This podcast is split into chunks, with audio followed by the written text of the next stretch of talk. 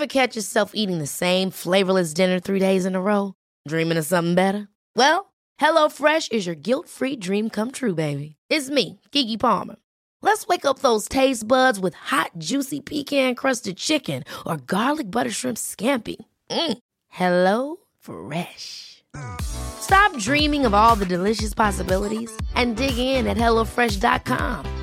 Let's get this dinner party started. When you're ready to pop the question, the last thing you want to do is second guess the ring.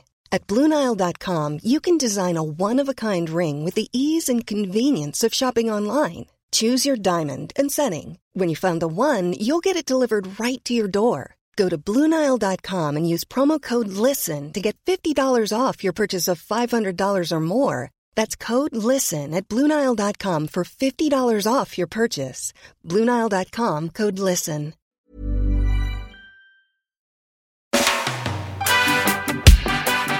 Välkomna till Vänta på katastrofen! Alltså, det, ja, det där tempot hänger inte jag med i, Kalle. Inte jag heller. Jag heter Kalle Zacke. Wahlström. Och med mig har jag Patrik Sellman. Hej Patrik! Hej Kalle. Hur är läget? Ja, det är bra. Det är bra. Är det vår? Ja, det är faktiskt. Jag sa just det, jag pratade med en vän här tidigare i morse. Vi håller på att samla ihop ägg vet du, i vårt eh, Bielefelder-nätverk för att göra en första kläckning för att bygga upp våra egna kullar fullt ut nu då, eller våra egna flockar. Bielefelder-nätverket. Det är som den här Bilderberger-gruppen. Alltså de styr egentligen världen. lite, lite annorlunda. Ja. Ja, nej men det är ju det. Vi har ju pratat om det några gånger, men det är ju, vi är ju fem familjer som går ihop för att hålla genetisk bredd i en större flock tillsammans. Så vi har Just dels en försäkring att vi hjälper varandra om vi råkar illa ut med rävar och sånt där. Eller sjukdom eller så. Och sen är det någon som vill kläckas så hjälps vi åt att samla ägg för att ha sprida bredden också då. Va? ja, men snyggt.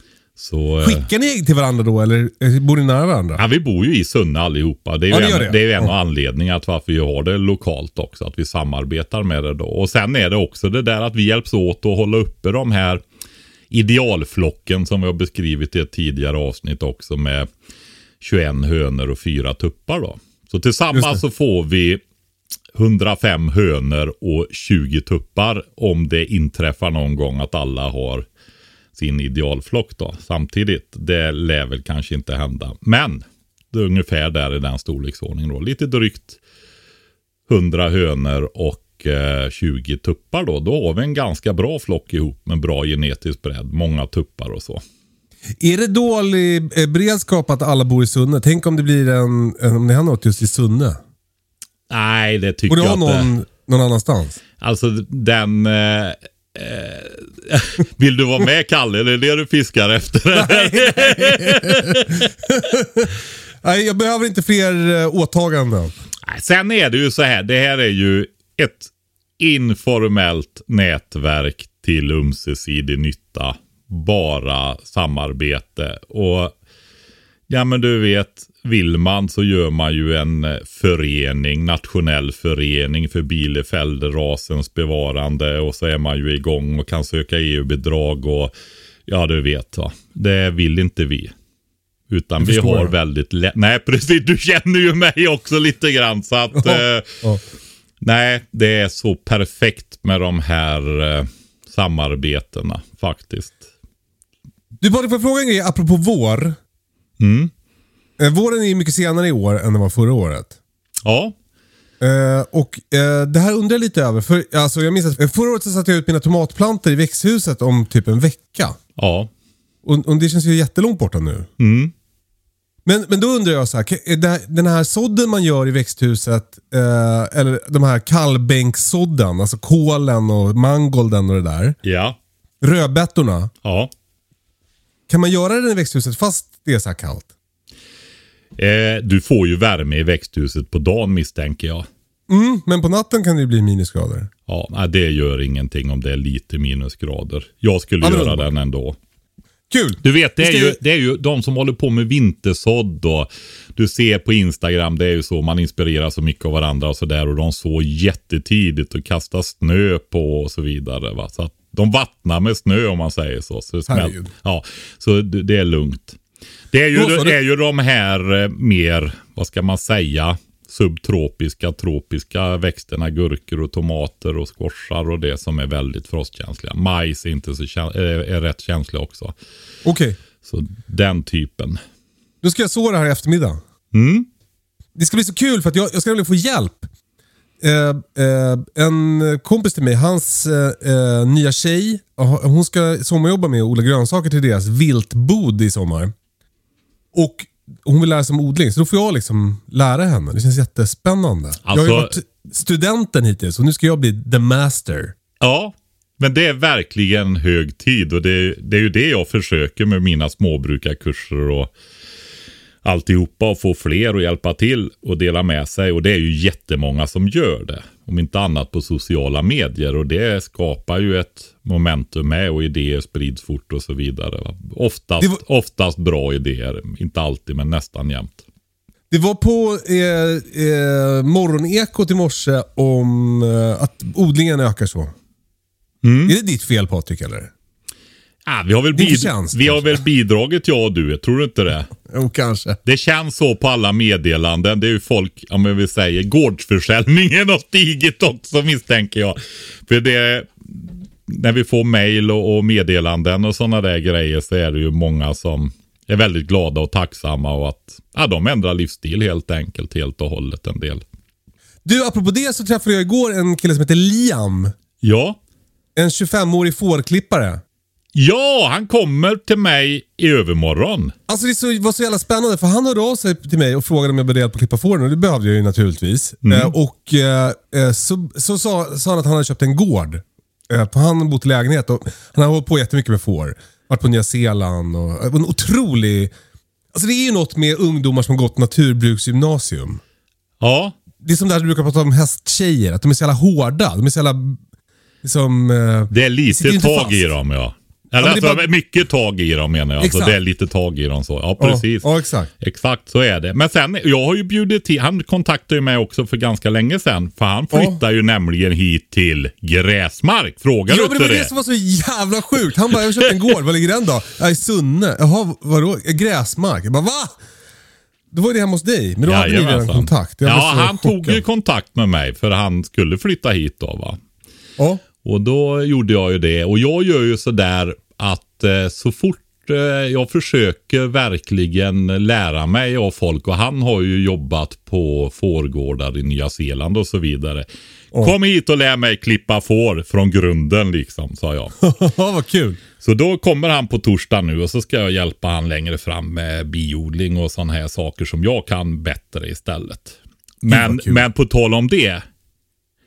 Jag skulle ju iväg i helgen, kommer du ihåg det? Nej. På tal om att lära sig saker. Ja, du Nej. skulle till mejeriet. Ja! Jag har ju Just varit det. där vet du. Och du har det?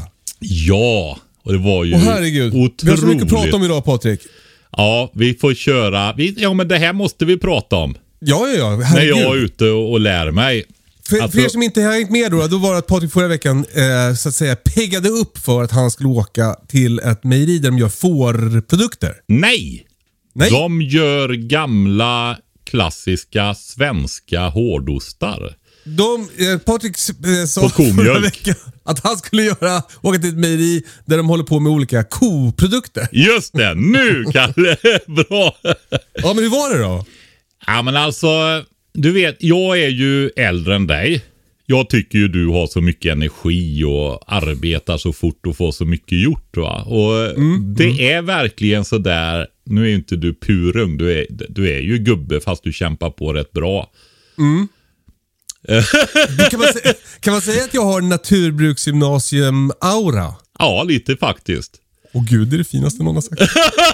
Även om det var jag som sa Kalle, det. gråt inte i podden nu. Du fördärvar därvar imagen här. Okej, mejeriet i alla fall. Ja, det var något med att jag var bra på att jobba. Okej. Ja, så är det. Ja, men just det här med, jag ska ner och hjälpa de som jag hjälper med eh, trädgårdsland och utbilda stegvis. Du vet det här som jag pratat om, göra 100 kvadratmeter potatisland och så utöka och sådär. För hon är ju, ja men du vet hon håller på med typografi och design och böcker och allt möjligt. Hon är utbildad i Holland där, det är hennes universitetsutbildning då. Men... Är det eh, de här som har mejeriet? Är det här? Eller nej, det är grannarna här nere. Ja, ja, ja. Okej. Och, nej men just det där, de är ju inte 30 ens en gång än. Nej. De har sån jädra energi alltså, så Ja. det är helt otroligt. Ja. Så eh, jag tänker just det där att det är väldigt bra att kombinera äldre och yngre. Mm. För den där energin alltså, den är ju så värdefull va. Men Det sen, är nästan som att eh, naturen har tänkt ut att gamla och unga människor ska leva tillsammans. och samarbeta. Samarbeta. Erfarenhet, energi, hunger i kombination vet du. Det är ju... Vad kan gå fel höll jag på att säga. Nej men så var det ju vid mejeriet med. Det var det jag skulle komma till. Där var det ju då en eh, ung kvinna och hennes något inte lika unga man men bara några år äldre då. Han, var väl, han är väl drygt 35 tror jag. Hon är 30. Och hon har varit hemma och tagit hand om sina barn när de har vuxit upp nu det här till skolåldern. Ja, den äldsta Deras en barn? bit. Ja, precis. Eh, och sen, så hon är ju 30 och tagit hand om sina barn nästan hela sitt vuxna liv va. Och Deras så, barn? Ja, precis. Jo men. Kalle. Alltså, förlåt. Jag, Ja. Det var bara en jämställdhetsgrej. ja, precis. Det är tur du håller reda på vad som gäller Kalle. Mm. Ja, nu för tiden så säger man att vi är gravida. Man säger inte att min fru är gravid. Okej. Du får hänga med lite. Ja, det förklarar ju en hel del. Nu fattar jag Kalle. Ja. Ja. Men du. Nej men just det här, då eh, skapar hon sig ett arbete själv. Och de projekterar mejeriet och bygger upp det och investerar i det. Och hon utbildar sig, gör praktik, hälsar på, går extra kurser i specialostar och alltihopa det där. Och nischar in sig på våran egen gamla hårdosttradition. Jag har ju pratat om den ibland också här i podden va. Mm. Och så kör hon igång. Alltså hon är ju egentligen supernybörjare va. Okej. Ja men hon är, ju- hon är ju precis, de har byggt ett eget mejeri nu i... i Alltså hon har ingen bakgrund i det här, utan det var bara, hon har fått för Nej sig. men det är ju en göteborgska som har flyttat ut på landet när hon var Ja. ung. Ja, kul. Ja men alltså det är så häftigt va. Och så just Verkligen. det här dedikerade, passionerade. Jag skrev till henne nu att att hon är så målinriktad och passionerad så det är helt otroligt. Och det är ju en superstyrka. Men Ja. varje superstyrka har en svaghet. Mm, vad är det då? Ja men man får ju inte bränna ut sig va. Eller hur? Man måste sova på nätterna och sånt där och kan inte fundera på allt hela tiden dygnet runt. Och det. sen, ja men det är så va. Och det är ju inte för man bemästrar svagheten i styrkan som det blir verklig styrka va. Så det måste man fixa. Så är det. Men vilka ostar vet du. Jag fick, jag var ju med då, inte riktigt hela, det tog, drog ut på tiden och jag hade ju, vad det nu var, 35-40 mil hem va. Eh, och det där långa bilåkandet, där infinner ju den där otrevliga känslan sig igen. Du vet, gammal man gör så gott han kan, vet du. Vadå? Uh, vad dålig jag är på att köra långt. Det är tur jag har en norrbottnisk hustru. Alltså du tycker jag blir less, eller vadå? Nej, men jag, du, kroppen kärvar ju ihop, vet du. Mhm. Du vet, det blir ju en parodi när jag kliver ur och tar mina raster och ska gå och köpa kaffe där. Vet du. Får stå 30, med, tre, eller 30 sekunder menar jag och ra, rassla igång kroppen innan jag kan börja röra på den efter att ha suttit still någon timme eller två. Vet du. Det, köra bil långt är ju det värsta som finns för kroppen. Ja, du Alltså, tycker det också alltså? Ja, höftböjarna blir helt katastrof på mig. Ja, Jag är också sådär att jag, man måste, det tar några sekunder att räta ut kroppen när man går i bilen. Mm. Ja men det är ju så. Jag kände det när vi pendlade till Norrbotten i över 30 år, jag och min hustru till hennes mor och syskon då. Alltså första 10-15 åren, då blåste vi på. Ba- När barnen var små, la dem i bilen bak, fick sova hela resan, så var vi framme på morgonen vid, vid femtiden och så stod svärmor där jätteglad när vi kom och väntade på oss. Och sen, eh, ja, du vet, tog liksom 12, 13, 14 timmar att köra liksom i ett streck. Va? Och sen börjar man känna, okej, nu förstår jag det här med lym- lymfsystemet som inte har någon pump utan man måste röra på sig och så vidare. Va? Så då blev det ju övernattningar och det där för att eh, ja, det var väl främst jag skulle överleva resan då tror jag. Hon kör ju på ändå. Hon har ju varit upp senare och hon bara brassar på vet du. Tillbaka till mejeriet Patrik. Ja! Det är ju så. Berätta om ostarna. Ja, nej men hon gör ju eh, dels två. Det är ju framförallt den här eh, prästost Svesia. Svesia var ju verkligen en stor ost det för några decennier sedan då. Det är våran eh, mest ursprungliga hårdosttradition då. Och, Är det sant? Ja, det är det. Det låter som en hittepå... Alltså att det heter Sve... Det låter som att det kommer från ett annat Nej, land. men den osttypen, specia och så har du tillbaka och så vidare. Va? Så är det. Ja. Nej, nej, hårdostar är ju våran... Vi äter en av de stora hårdosttraditionerna historiskt. Men Ja. nu är det ju... Ja, men det är ju... Vi har ju tappat den. Vi, har ju, vi börjar ju få tillbaka det här med våra eh, livsmedelstraditioner och den hantverksmässiga förädlingen och så. Va? Och bland annat på ostsidan då. Och nu har hon valt att försöka gå just, eller försöka, hon går våran väg då med de gamla hårdostarna. Du vet det är ju mycket vitmögel, mjukare, brie, camembert, blåmögelostar. Det är ju egentligen inte våran tradition va. Nej. Eh, Så hon försöker verkligen göra det. Och det jag, jag provade, hon har dels, eh, nu kommer jag inte ihåg vilken av dem det är, men det är ju en plockost som hon gör också. Den gamla traditionen är att kvinnorna i de olika smågårdarna, torpen, gick ihop och samlade ihop sin mjölk tillsammans, plockost. Och så gjorde de en eh, större ost. Och de använde även de ostarna till att betala skatt. Jaha. Så den har hon fångat upp i och med att det blir väldigt lokalt också. För det är ju Småland det här. Va? Och, eh, men sen är det ju så här. Hon lagrar ju de här ostarna då. Och det är ju också både en mognadsprocess. Eh, men sen är det ju också så här att eh, lagrar man hårdostar mer än ett halvår så finns det inga patogena bakterier kvar. Så det är också en, Det sjukt. ja, det är en säkerhetsgrej också faktiskt. Historiskt när man tänker sig då när man inte kunde mäta och ja, du vet så här. Äldre... då tvärtom tycker man. Mer bakterier ju längre tiden. Ja, men du vet att det påverkar väl under lagringstiden förmodligen tänker jag. Alltså jag hann ju inte lära mig allt tyvärr på en dag. Kalle, jag är ledsen. Det är lite synd. Ja, det är lite synd det här. Jag får studera vidare. När jag drar igång med detta sen också då va. Så um, det lär ju dröja något år eller två. Jag vill ju att eh, vi får prioritera. Jag räcker inte riktigt till till det vi gör här med alla kurser och det. Eller allt annat också, utan det får ju bli fokus på kurserna. va. Så då får det här stora kapitlet med eh, fårmjölk och göra ost och så, det får vänta och så får man hoppas att man håller sig frisk och sådär så att man får med det i livet också då. Va? Men eh, hur som helst då, så jag en typ av ost då, den tvättas ju, eller vad ska jag tvättas, skuras med eh, saltlag. Flera gånger i veckan då. Och så vänder man på ostarna inne i kyllagret i hyllorna då. Och så utvecklas det med hjälp av olika bakterier och mögel. Eh, alltså i det ena då, hon har ju olika kyllager för att inte det ska bli sammelsurium då. Det är väldigt viktigt att hålla isär dem, annars så blir det ju vissa som tar över på allt då. Okej. Och när, sen när vi hade gjort färdigt där inne och hållit på ett tag, då fick vi upp, lov att öppna det andra kylrummet när risken för allvarlig kontaminering där var över då.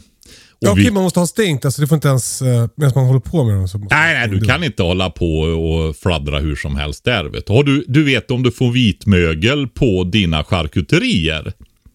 Du Mm. vet som korvar och sånt där är ju ofta vitmögel på. De här vita, Ja. lite mjöliga skikten då. Alltså, har du fått den är livskraftig den där, då får du vitmögel på allt sen va.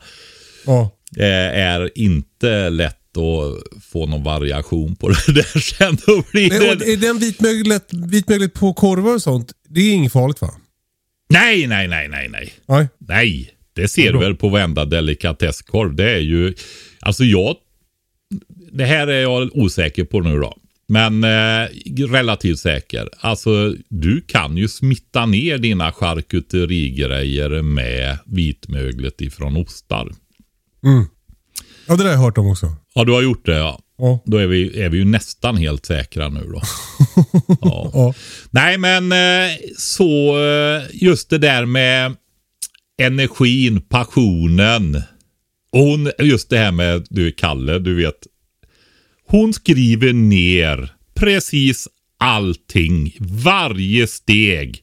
pH-värde, klockslag, temperatur. Låter som jag när jag håller på. Sån ordning vet du. Och där tar du av dig dina skor. De ska stå i den rutan. Åh herregud. Ja, men det måste vara så i ett mejeri. Det är ju, back, det är ju så häftigt också det där med eh, livsmedelsförädling. Jag har ju hållit på med öl och bakat och det har ju du också gjort.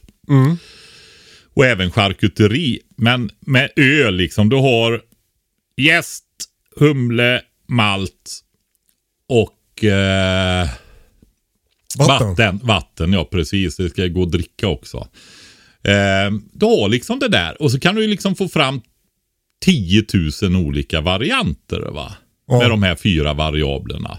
Lite olika gäster, lite olika humle, lite olika malt, olika rostningsgrad på samma malt. Eh, olika vatten faktiskt också. Eh, för det är när de jobbar det här med, det finns en inom situationstecken sport inom ölbryggningen och det är ju att kunna kopiera kända öl då va.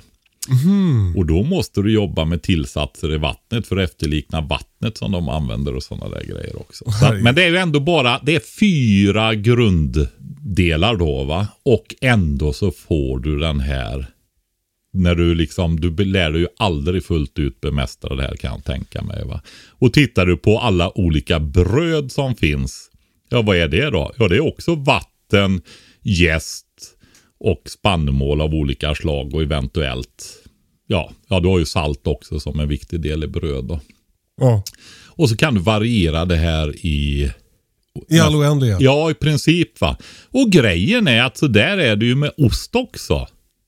Det är liksom bara mjölk. Eller bara mjölk. Mjölk varierar ju också. Du har ju olika arter. Men sen är det ju samma sak där. Eh, vad kon ätit. Var har maten växt som den har ätit och så vidare. Alltså i princip kan du prata om terroir på mjölk också om du vill. Nu köper de mjölken här i början. Alltså det är ju inget, det, det, de har ju byggt upp hela byggnaden vet du. Och det, det är ju sån eh, gjutet och murat och verkligen skaffat fin utrustning och sånt där va, för att satsa på detta fullt ut. Och hon- han kommer också med tiden och, och växla ner sitt arbete och gå in i det här också då. Men nu köper de då för att få igång verksamheten i första steget här så köper de 500 liter mjölk några gånger i veckan ungefär tänker jag då. Det är som vi. Köper du 500 liter mjölk några gånger i dricker veckan? så mycket mjölk i min familj. Det känns som att det är 500 liter. Ja, Men det kanske precis. inte är det. Nej, men då skulle du verkligen satsa på egen ko, Kalle. Ja, ja, jag har Men i alla fall, eh, på sikt nu då så ska ju de eh, skaffa, ja det här är ju en vanlig modern svensk gård då de köper det ifrån. Så de korna äter ju mycket ensilage. Nästan Mm. bara ensilage för att då får du i dem mer energi, protein och så vidare och så kan de producera några liter mjölk till va. Och eh, ja, maskinkedjor. Det blir väldigt effektivt med ensilage. Och, eh, men grejen är då att det är inte optimalt för hårdostproduktion.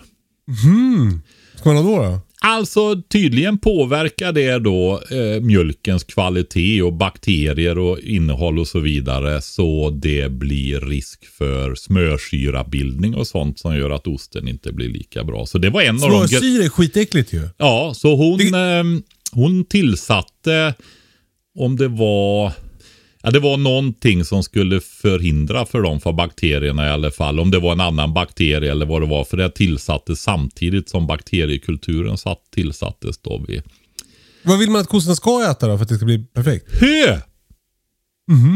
Och sen är det vissa kor då som har en mjölk som eh, Och det är ju våra gamla kor då som är en av de korna i världen. finns några olika ra raser då. Men är, är våra gamla kor, speciellt fjällkon då, har tydligen, nu ska vi se om jag kommer ihåg, det är en typ av kaseinprotein som gör att det blir typ 40-50% mer ost på samma mjölk och väldigt bra ost då va. Så eh, de kommer att ha kanske 10-15 kor för att leverera mjölk till sitt eget ysteri då. Och de kommer bara att äta hö. För att få dessutom på sikt den helt optimala mjölken för sin ostproduktion. Då. Nej, det, man kan väl säga så här. Det var otroligt och jag kände liksom med så stor generositet och så också när vi eh, Nej, de var glada att jag kom och verkligen generösa. Så jag so oh, sov över där och fick älggryta och vin och grejer. Så att, eh, nej, det var en toppenhelg. Säg vad mejeriet heter. Det heter Härrydets gårdsmejeri och jag kommer att lägga upp bilder på eh, Instagram-kontot där också så man får se de här ostarna. Alltså det är ju lite sådär så man kan ju nästan i den där andra kylen som jag fick gå in i sen va. Det är ju ja. lite sådär som man nästan håller för strupen ifall de ska anfalla ostarna va. Alltså de lever? Ja, det gör de. Vad kul. Ser ut som små monster en del. Tack för eh, din eh, eh, reseberättelse Patrik. Ja, det var kul. Hej, jag Ryan Reynolds. På Mint Mobile, we like to do the opposite of what Big Wireless. They charge you a lot. We charge you a little. So naturally, when they announced they'd be raising their prices due to inflation, we decided to deflate our prices due to not hating you. That's right. We're cutting the price of Mint Unlimited from $30 a month to just $15 a month. Give it a try at mintmobile.com slash switch. $45 upfront for three months plus taxes and fees. Promo for new customers for limited time. Unlimited more than 40 gigabytes per month. Slows. Full terms at mintmobile.com.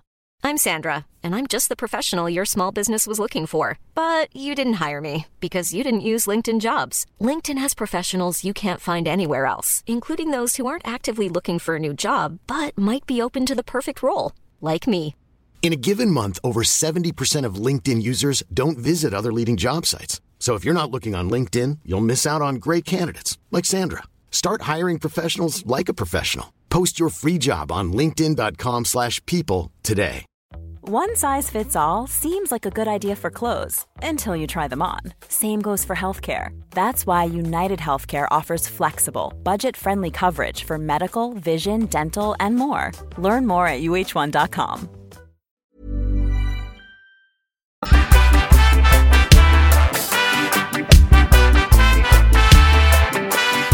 Patrik, vi fått en fråga från Julia.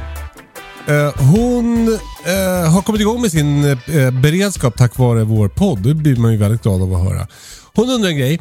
Hon har, hon har läst på Strålsäkerhetsmyndighetens hemsida att jodtabletter inte fyller någon praktisk funktion vid kärnvapenexplosioner. Vad säger vi om det? Alltså jag tycker det är lite jobbigt när man sitter och tjafsar emot myndigheter. Ska jag säga vad de säger då? Myndigheter anser att jodtabletter inte fyller någon praktisk funktion som skyddsåtgärd vid kärnvapenexplosioner. På de avstånd där jodtabletter skulle kunna vara motiverade måste man ändå uppsöka ett gott skydd för att undvika höga stråldoser från markbeläggningen. I ett sådant skydd blir även stråldoserna till sköldkörteln så låga att jodtabletter inte är motiverade, säger Anders Axelsson, Mm. Ja, vem ska vi tro på? Patrik Sellman eller Anders Axelsson? Ja. Nej, men du vet, det är ju helt otänkbart att eh, eh, människor befinner sig i eh, områden mittemellan och sådana grejer. Va? Jag tänker lite på det här när jag fick ett, ett meddelande från Ja, min, min, vad det nu var, släkting, den och den och den och den har gjort värnplikten och den jobbar som officer och undrar varför civila ska ha skyddsmasker. Ja. Ja. Nej, du vet, det är ju bara soldater som kan råka ut för eh, alfa ja, och betapartiklar och sånt där va. Ja. Eh, så, du vet det här med psykologiskt försvar, Kalle. Hot mot staten och sånt. Vi kan ju inte gå på hur hårt som helst. Men, men säg då, då när anser du att jodtabletter är motiverat? Alltså, hur är, hur är ordningen i de här skyddsrummen som hade de, var det en man detta eller? Det var en man. ja, Ja, men jag, sa- du vet, jag, var- vad heter det programmet jag var med i på P4? Som är på eftermiddagen där som är så stort. När folk åker hem från jobb. P4 Extra? Kan det vara det jag var med i? Jag vet inte. Ja. Nej, men jag var ju där vet du, och jag berättade ju om en inventering av skyddsrummen. Och du vet, då ringer någon eh, praktikant, eller det var säkert någon annan. Och från psykologiska försvaret som var relativt nystartat och det startade ju i januari förra året. Va? Och det är så att det där måste vara ett hörsägen och det är inte alls. Och så står det på MSBs egen hemsida om den här eh, inventeringen då. Och jag tror det var tre, fyra, fem artiklar på SVT om den här. Eh, nu stannade ju den upp då. Det finns ju många tiotusentals skyddsrum i Sverige. Som borde vara skyddsrum då men som inte är i ordning va. Och de började ju innan pandemin och inventera det där och gå igenom och kontrollera. Vad det kan vara så en petimetergrej med ord om att inventera, kontrollera vad det nu är, om det är en viktig skillnad på detta. Eh, för det är ju fastighetsägarna som är ansvariga. Eh, det kan vi säga så här att det, det, det är väldigt många om vi säger ett överslag nu eftersom jag sällan kommer ihåg det exakt. Alltså kanske 90% inte är godkända. Va? Alltså att de inte går i ordningställa tillräckligt fort, att inte all utrustning finns som ska vara där och så vidare. Och att då som myndighet sitta och säga att det inte behövs. va. Eh, det, det är ju inte så att alla områden får exakt samma nedfall och strålning och så vidare. Och det är ju så att jodtablotter skyddar ju den från eh, gått ifrån långsiktiga skador ifrån eh, ja, att ta upp eh, jod som har blivit radioaktivt då, radioaktivt jod. För då har du fyllt sköldkörteln med det här joden i tabletten istället. Det är ju det som är syftet. va. Alltså, nej, jag vill inte spekulera i varför de säger sådana här grejer. Men eh, känns väldigt fyrkantigt. Men, eh, alltså bara för att eh, så jag hör din kritik mot myndighets, myndigheterna. Mm. Jag gillar att sitta så här Kalle kan jag säga. För att eh, vi behöver verkligen, men jag tycker det är beklagligt. De får faktiskt, för, de får ju förklara bättre. Ja, Att men det är det- det alla ska vi sitta nu. i skyddsrum som inte är i ordning. Ja, men, vänta, vänta. Vi, vi, Skita skit- i hönorna i fyra dagar och pinka, sitta där i den här geggan. Vi, eh, vi lämnar utan skyddsrummen vatten. därhän. och så pratar vi om det här citatet från Anders Axelsson. Jag tänker bara att vi kanske kan eh, eh, plocka isär det och så, så kan du förklara bättre. Den här liksom, om du, du saknar någon förklaring här så du, kan du få, få ge den. På de avstånd där jodtabletter ska kunna vara motiverade måste man ändå uppsöka ett gott skydd för att undvika höga stråldoser från markbeläggningen. Vad betyder det?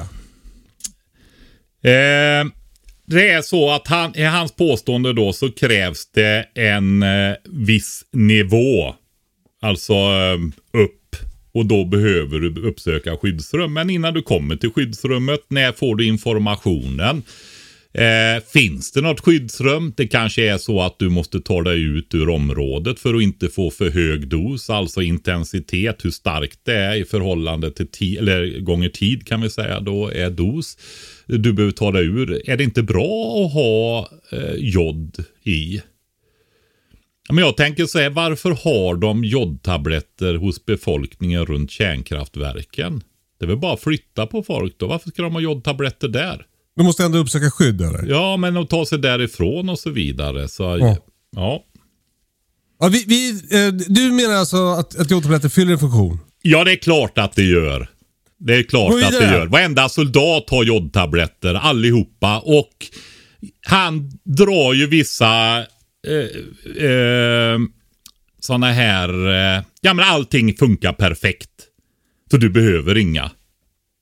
Och då står vi med 90% icke godkända skyddsrum. Vad utav de få, få, få 5% eller vad det kan vara som är undersökta, 5-10% som är undersökta. Va? Och det finns inte till alla heller.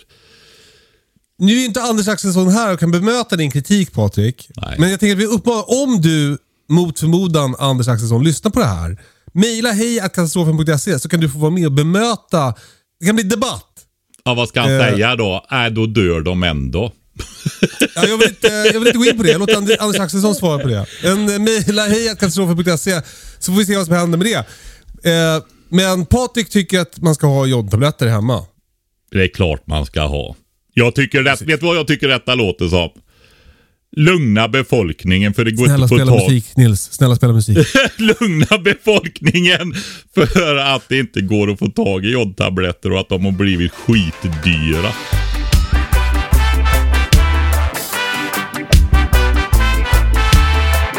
Hörru du Patrik. Ja. Eh, vi har fått en fråga från Emma. Ja, Eh, hon skriver så här. Nu måste jag få svar på det här. Researchar Patrik ibland inför avsnittet eller kan han verkligen allt? Och, och, och du vet, vi vet ju inte vad vi ska prata om innan vi börjar spela in. Så du kan ju inte, har ju, det är svårt för dig att researcha. ja. Jag fick faktiskt, vi fick andra mejl här där de tyckte att vi börjar vara lite vacklande ibland. Att vi faktiskt säger att vi inte vet någonting. Och det tyckte de inte om. Ja, det Det skadar förtroendet. Ja, så är det. Nej, men så är det ju faktiskt att eh, jag... Du brukar ju googla ibland, men jag klarar inte av att göra det. Är, det är ju det där som jag brukar skoja och säga att när jag pratar och berättar någonting så står jag upp då, då måste jag hålla i mig så jag inte välter. Det tar Ja. hela hjärnkapaciteten. Jag är så fokuserad när jag pratar då. Va? Gärna jobba för högvarv. Men eh, nu sitter jag ju ner i alla fall. Men jag klarar ändå inte av att googla samtidigt som jag ska vara fokuserad på det här. Så det brukar ju du göra ibland. Och det är, Ja. det är också B har jag förstått då i mejlen. Okej. Mm. Vad, ska man göra istället då? Säg Eh. att man vet fast man inte vet. Vi ska väl lägga ner en fem timmar innan varje avsnitt och eh, researcha. Fast då hade det nog inte blivit någon podd. Det låter skittråkigt.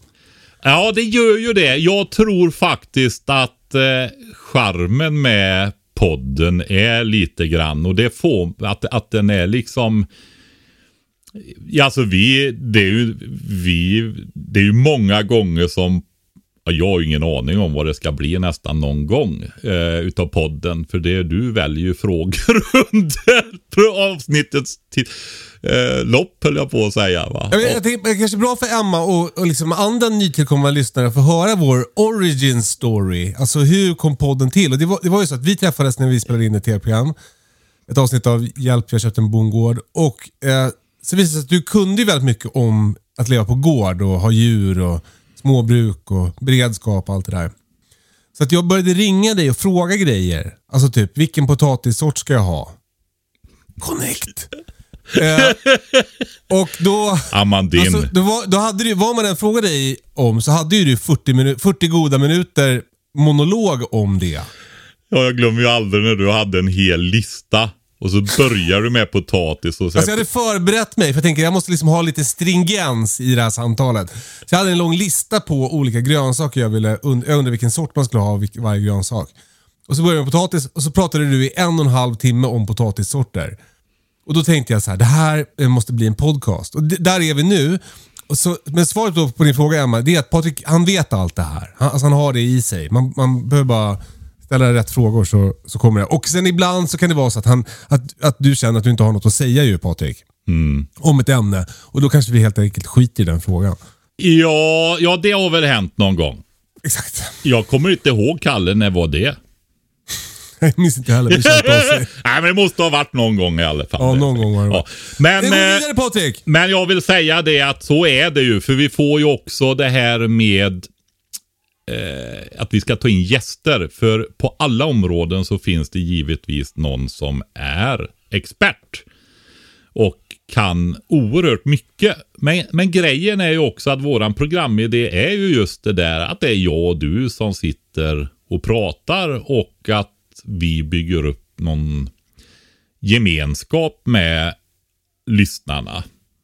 Liksom att de lär känna oss på ett sätt. Ja. Då, va? Så är väl tanken också. Sen kan det hända att vi ändrar på den. Det får vi se.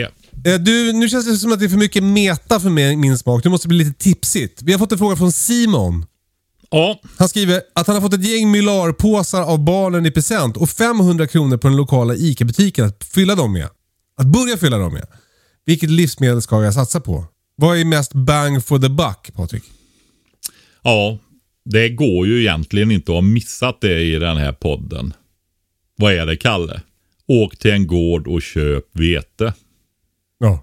Ja, så är det. Det är ju, du får för några enstaka kronor så får du mer än ett dygns energibehov och en massa protein och energi. Så det är ju olika för och nackdelar. Jag har ju pratat om det där. Jag äter inte mycket spannmål nu. Jag går upp för mycket i vikt på det. Det har bara blivit värre och värre med åren. Och, Men i eh, en kris är det bra att gå upp i vikt. Ja, alltså det är ju så här att ha kalorier nummer ett. För det är ju brist på kalorier som är svält. Va? Att du Ja. överlever överhuvudtaget. Så är det. Och eh, ska man ha ett större förråd då. Var lite intressant nu. Jag kommer inte ihåg vem det var. Om det var civilförsvarsministern eller vem det var. Som sa just det. Nej men vi kommer inte att göra några stora matlager och så. Utan möjligtvis spannmålslager sa han då.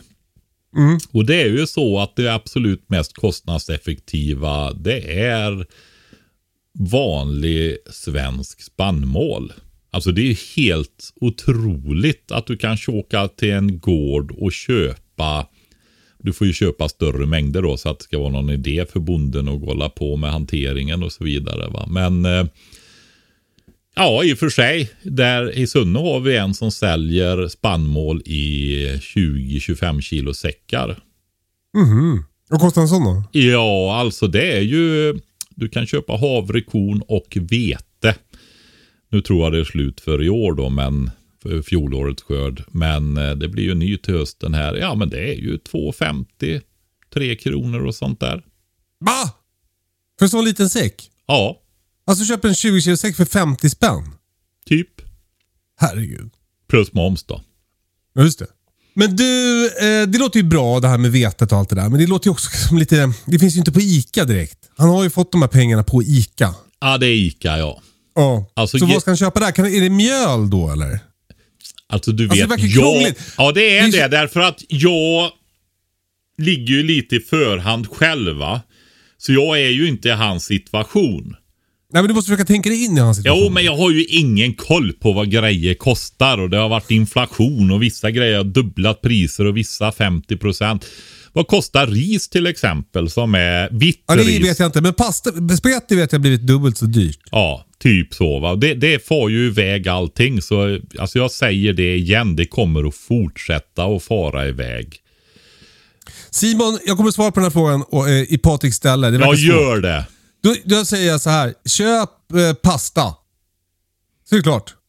Eh, eh, det är också så smidigt med pasta för den är ju liksom, så att säga klar att använda när du öppnar din Mylar-påse efter att det har hänt en kris. Då kanske det känns tungt om du öppnar och du har hittat vetekorn där som du måste göra någonting med. Jag kan göra pasta. Verkar skön. ja men det är så långt. Alltså om barnen är hungriga Patrik, då kan man liksom inte ställa sig och mala mjöl och du vet. Så gör en sån här liten en hög, som en vulkan, mjölvulkan och lägga ägg i mitten och röra fint och en jävla kopparvals och bända ut spagetti. Det går inte. Det är bättre att ha snabbmakaroner i de här påsarna då. Ja.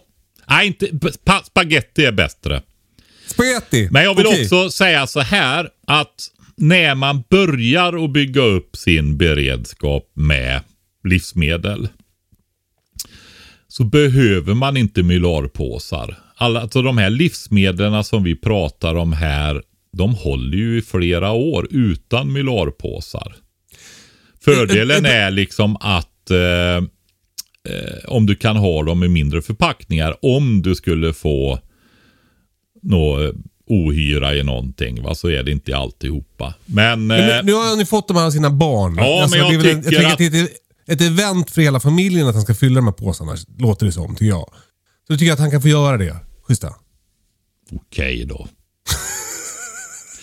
Men jag skulle säga så här att eh, Mylarpåsarna är ju så att när man kommer upp, alltså man får ju börja med fixa en vecka på alla områden då. Va? Så att man verkligen har en vecka och kan fungera och fortsätta lösa sina uppgifter i samhället och så vidare. Va? Att familjen fungerar och ja.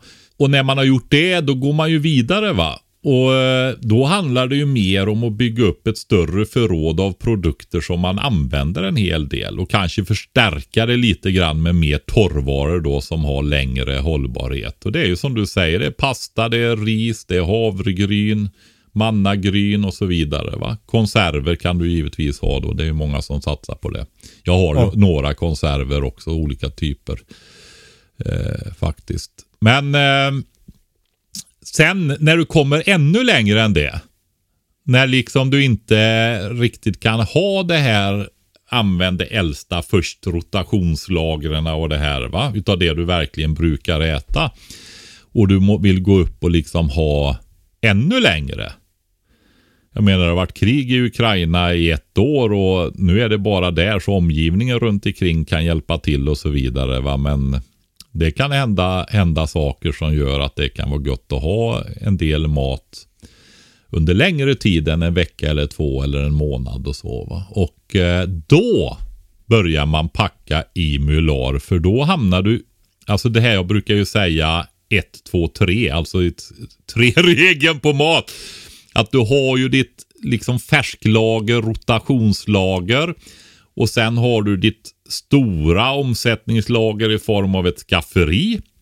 Och sen den tredje nivån, det är det långlagret. Och det kan man väl säga i stort är 30 plus år hållbarhet Det här är som det. sparande ska man ha så här också. Ja, jag betraktar, jag har ju en del mat hemma som jag har byggt upp under åren med det här torrvarorna då. Bönor, linser, ärtor, spann, äh, ris, viss pasta och sådana saker. Va?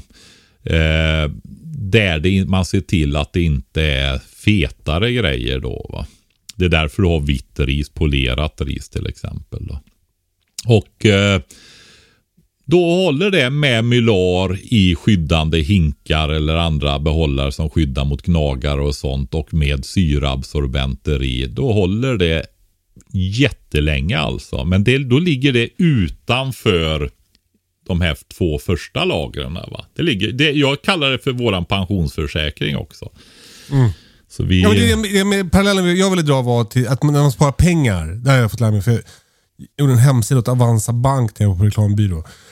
Men då var det så att man ska ha tre sorters sparande. Ett liksom kortsiktigt, alltså bufferten. ja, Sen har du ett långsiktigt som är eh, liksom på tio år eller vad det är. Och sen har du ett som är pension. Mm. Som är riktigt långsiktigt. Ja. Som tre eh, lager. Det låter ju som samma tänk. Ja, så kan man säga. Ja, men det är ju det att man har olika mm, nivåer och då börjar man ju med att bygga upp nivå 1. Det här eh, som du kan ha, att du ja men det är ju typ nästan att du veckohandlar en vecka i förväg va. Så har du aldrig mindre än en vecka bara på ditt vanliga, alltså du har matsedel för 14 dagar framåt och så handlar du för den veckan som ligger efter den du är i hela tiden. Va? Då, då har du ju mat hemma så du kan lätt greja det här med en till två veckors beredskap. Va?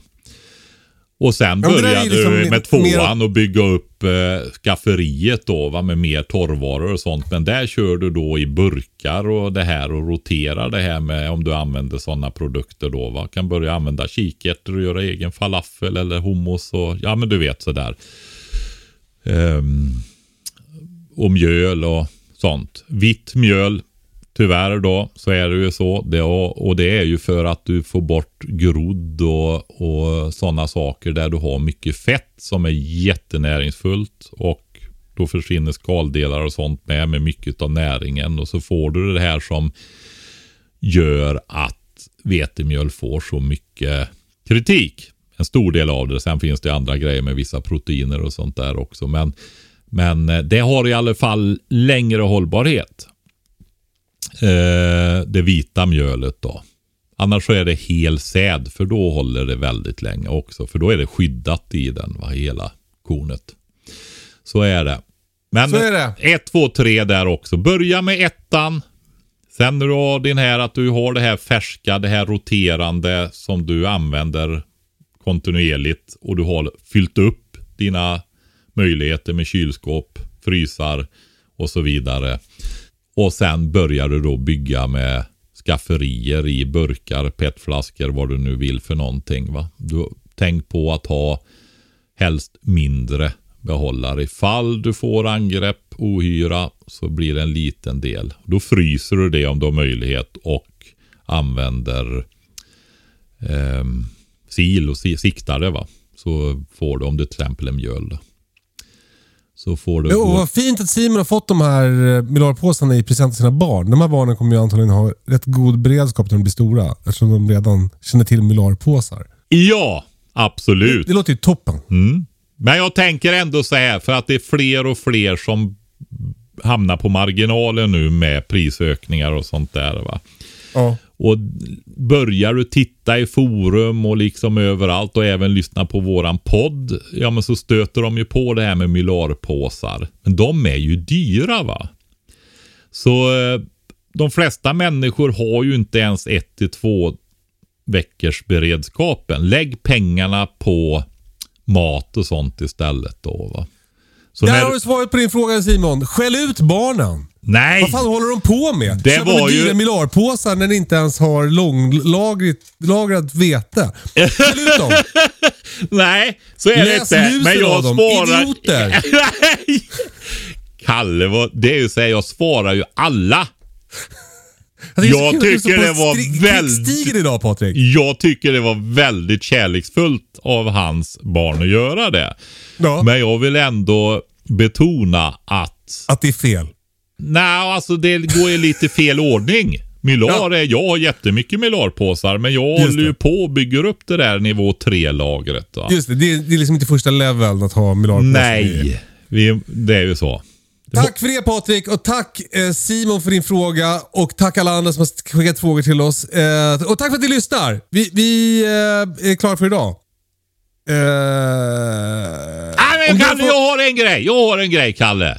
Ja, Jag glömde ju förlänga förra avsnittet och alla som tycker att det blir jättetråkigt för att den här situationen inte uppkom då så beror det på att mitt batteri höll på att ladda ur så vi var tvungna att sluta. Nej, men jag har faktiskt så här nu. Jag har, det har fyllt på småbrukarkursen. Alla är ju fullbokade utom en slöjdkurs i augusti. Eh, där är det fem platser kvar, sju är bokade. Och, eh, men sen har jag två småbrukarkursplatser kvar på den ena. Den ena är fullbokad och sen är det endast tio som anmält sig. Det är två platser kvar till tolv. De platserna nu, de ligger kvar till och med söndag. Sen styckar jag de två sista för det är hur många som helst som står på kö för trätillverkning och så vidare. Va? Då får de Ja, komma ja, ja. på enstaka dagar där istället. Eh, så vill ni gå hela småbrukarkursen så har ni till och med söndag den här veckan då. sista chansen alltså. Ja det är det. Sen eh, skickar jag ut platserna till de som inte har möjlighet att gå hela kursen då. Va? Det låter bra. Eh, Gå in på småbruk.se om du vill gå Patriks småbrukarkurs. Och den börjar alltså nu, det här är nog på söndagen den som är kvar, 16. Ja, de kommer, den ena gruppen kommer den 15 och den andra 16 så sätter vi igång med trätillverkning nu då. Va? Ge en plats till fårklippar-Liam. Det är skitbra innestående hos honom. Han är så bra på att klippa får. Ja, jag tänkte klippa mina får själv, Kalle. Mm, ja, det Ja, lät, så, ja, så ja. tänkte jag också i början. Jo, jag har allt provat att klippa när jag var yngre. Så, ehm, så är det. Vi får väl se. Det kan hända att vi byter jobb. Nu, nu tar jag hit han för att få ta del av hans kunskap. Så är det. Jag Man förstår. kan alltid lära sig mer. Man ska ta chansen och lära sig när man har någon man kan lära sig av. Ja, ja, jag, jag lärde mig också klippa får och så försökte jag göra det själv i början. Eh, och det, alltså det var typ en, en månad på våren och en månad på hösten som jag gick runt med ångest över att jag behövde klippa alla får och att det tog så jävla lång tid. Och jag klippte ett här och klippte ett där och det känns som att man skulle börja om. När jag liksom var klar med att klippa alla fåren, då var det som dags att börja, börja om med ny ångest inför nästa klippning. Jag var nere på Hur må- 32 minuter på, när jag var som snabbast på ett får. Ja, Och, och Liam klipper ju på två minuter. ja det är nog nå, alltså, i alla fall bara på några minuter. Så är det. Ja. Helt sjukt ser det ut. Du, Ja. eh, nu är vi klara för idag. ja Eh, Maila frågor till hejakatastrofen.se om du undrar något eh, om eh, vad fan som helst. Patrik kan allt. Eh, ha nej, det bra. kan jag inte alls. Hej då! Hej då!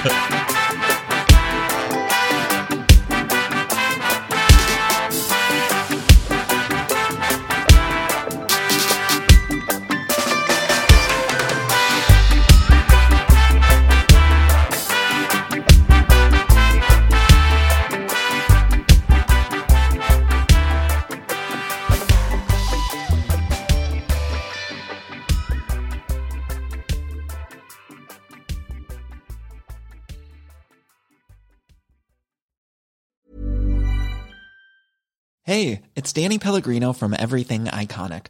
Ready to upgrade your style game without blowing your budget? Check out Quince. They've got all the good stuff shirts and polos, activewear, and fine leather goods, all at 50 to 80% less than other high end brands. And the best part?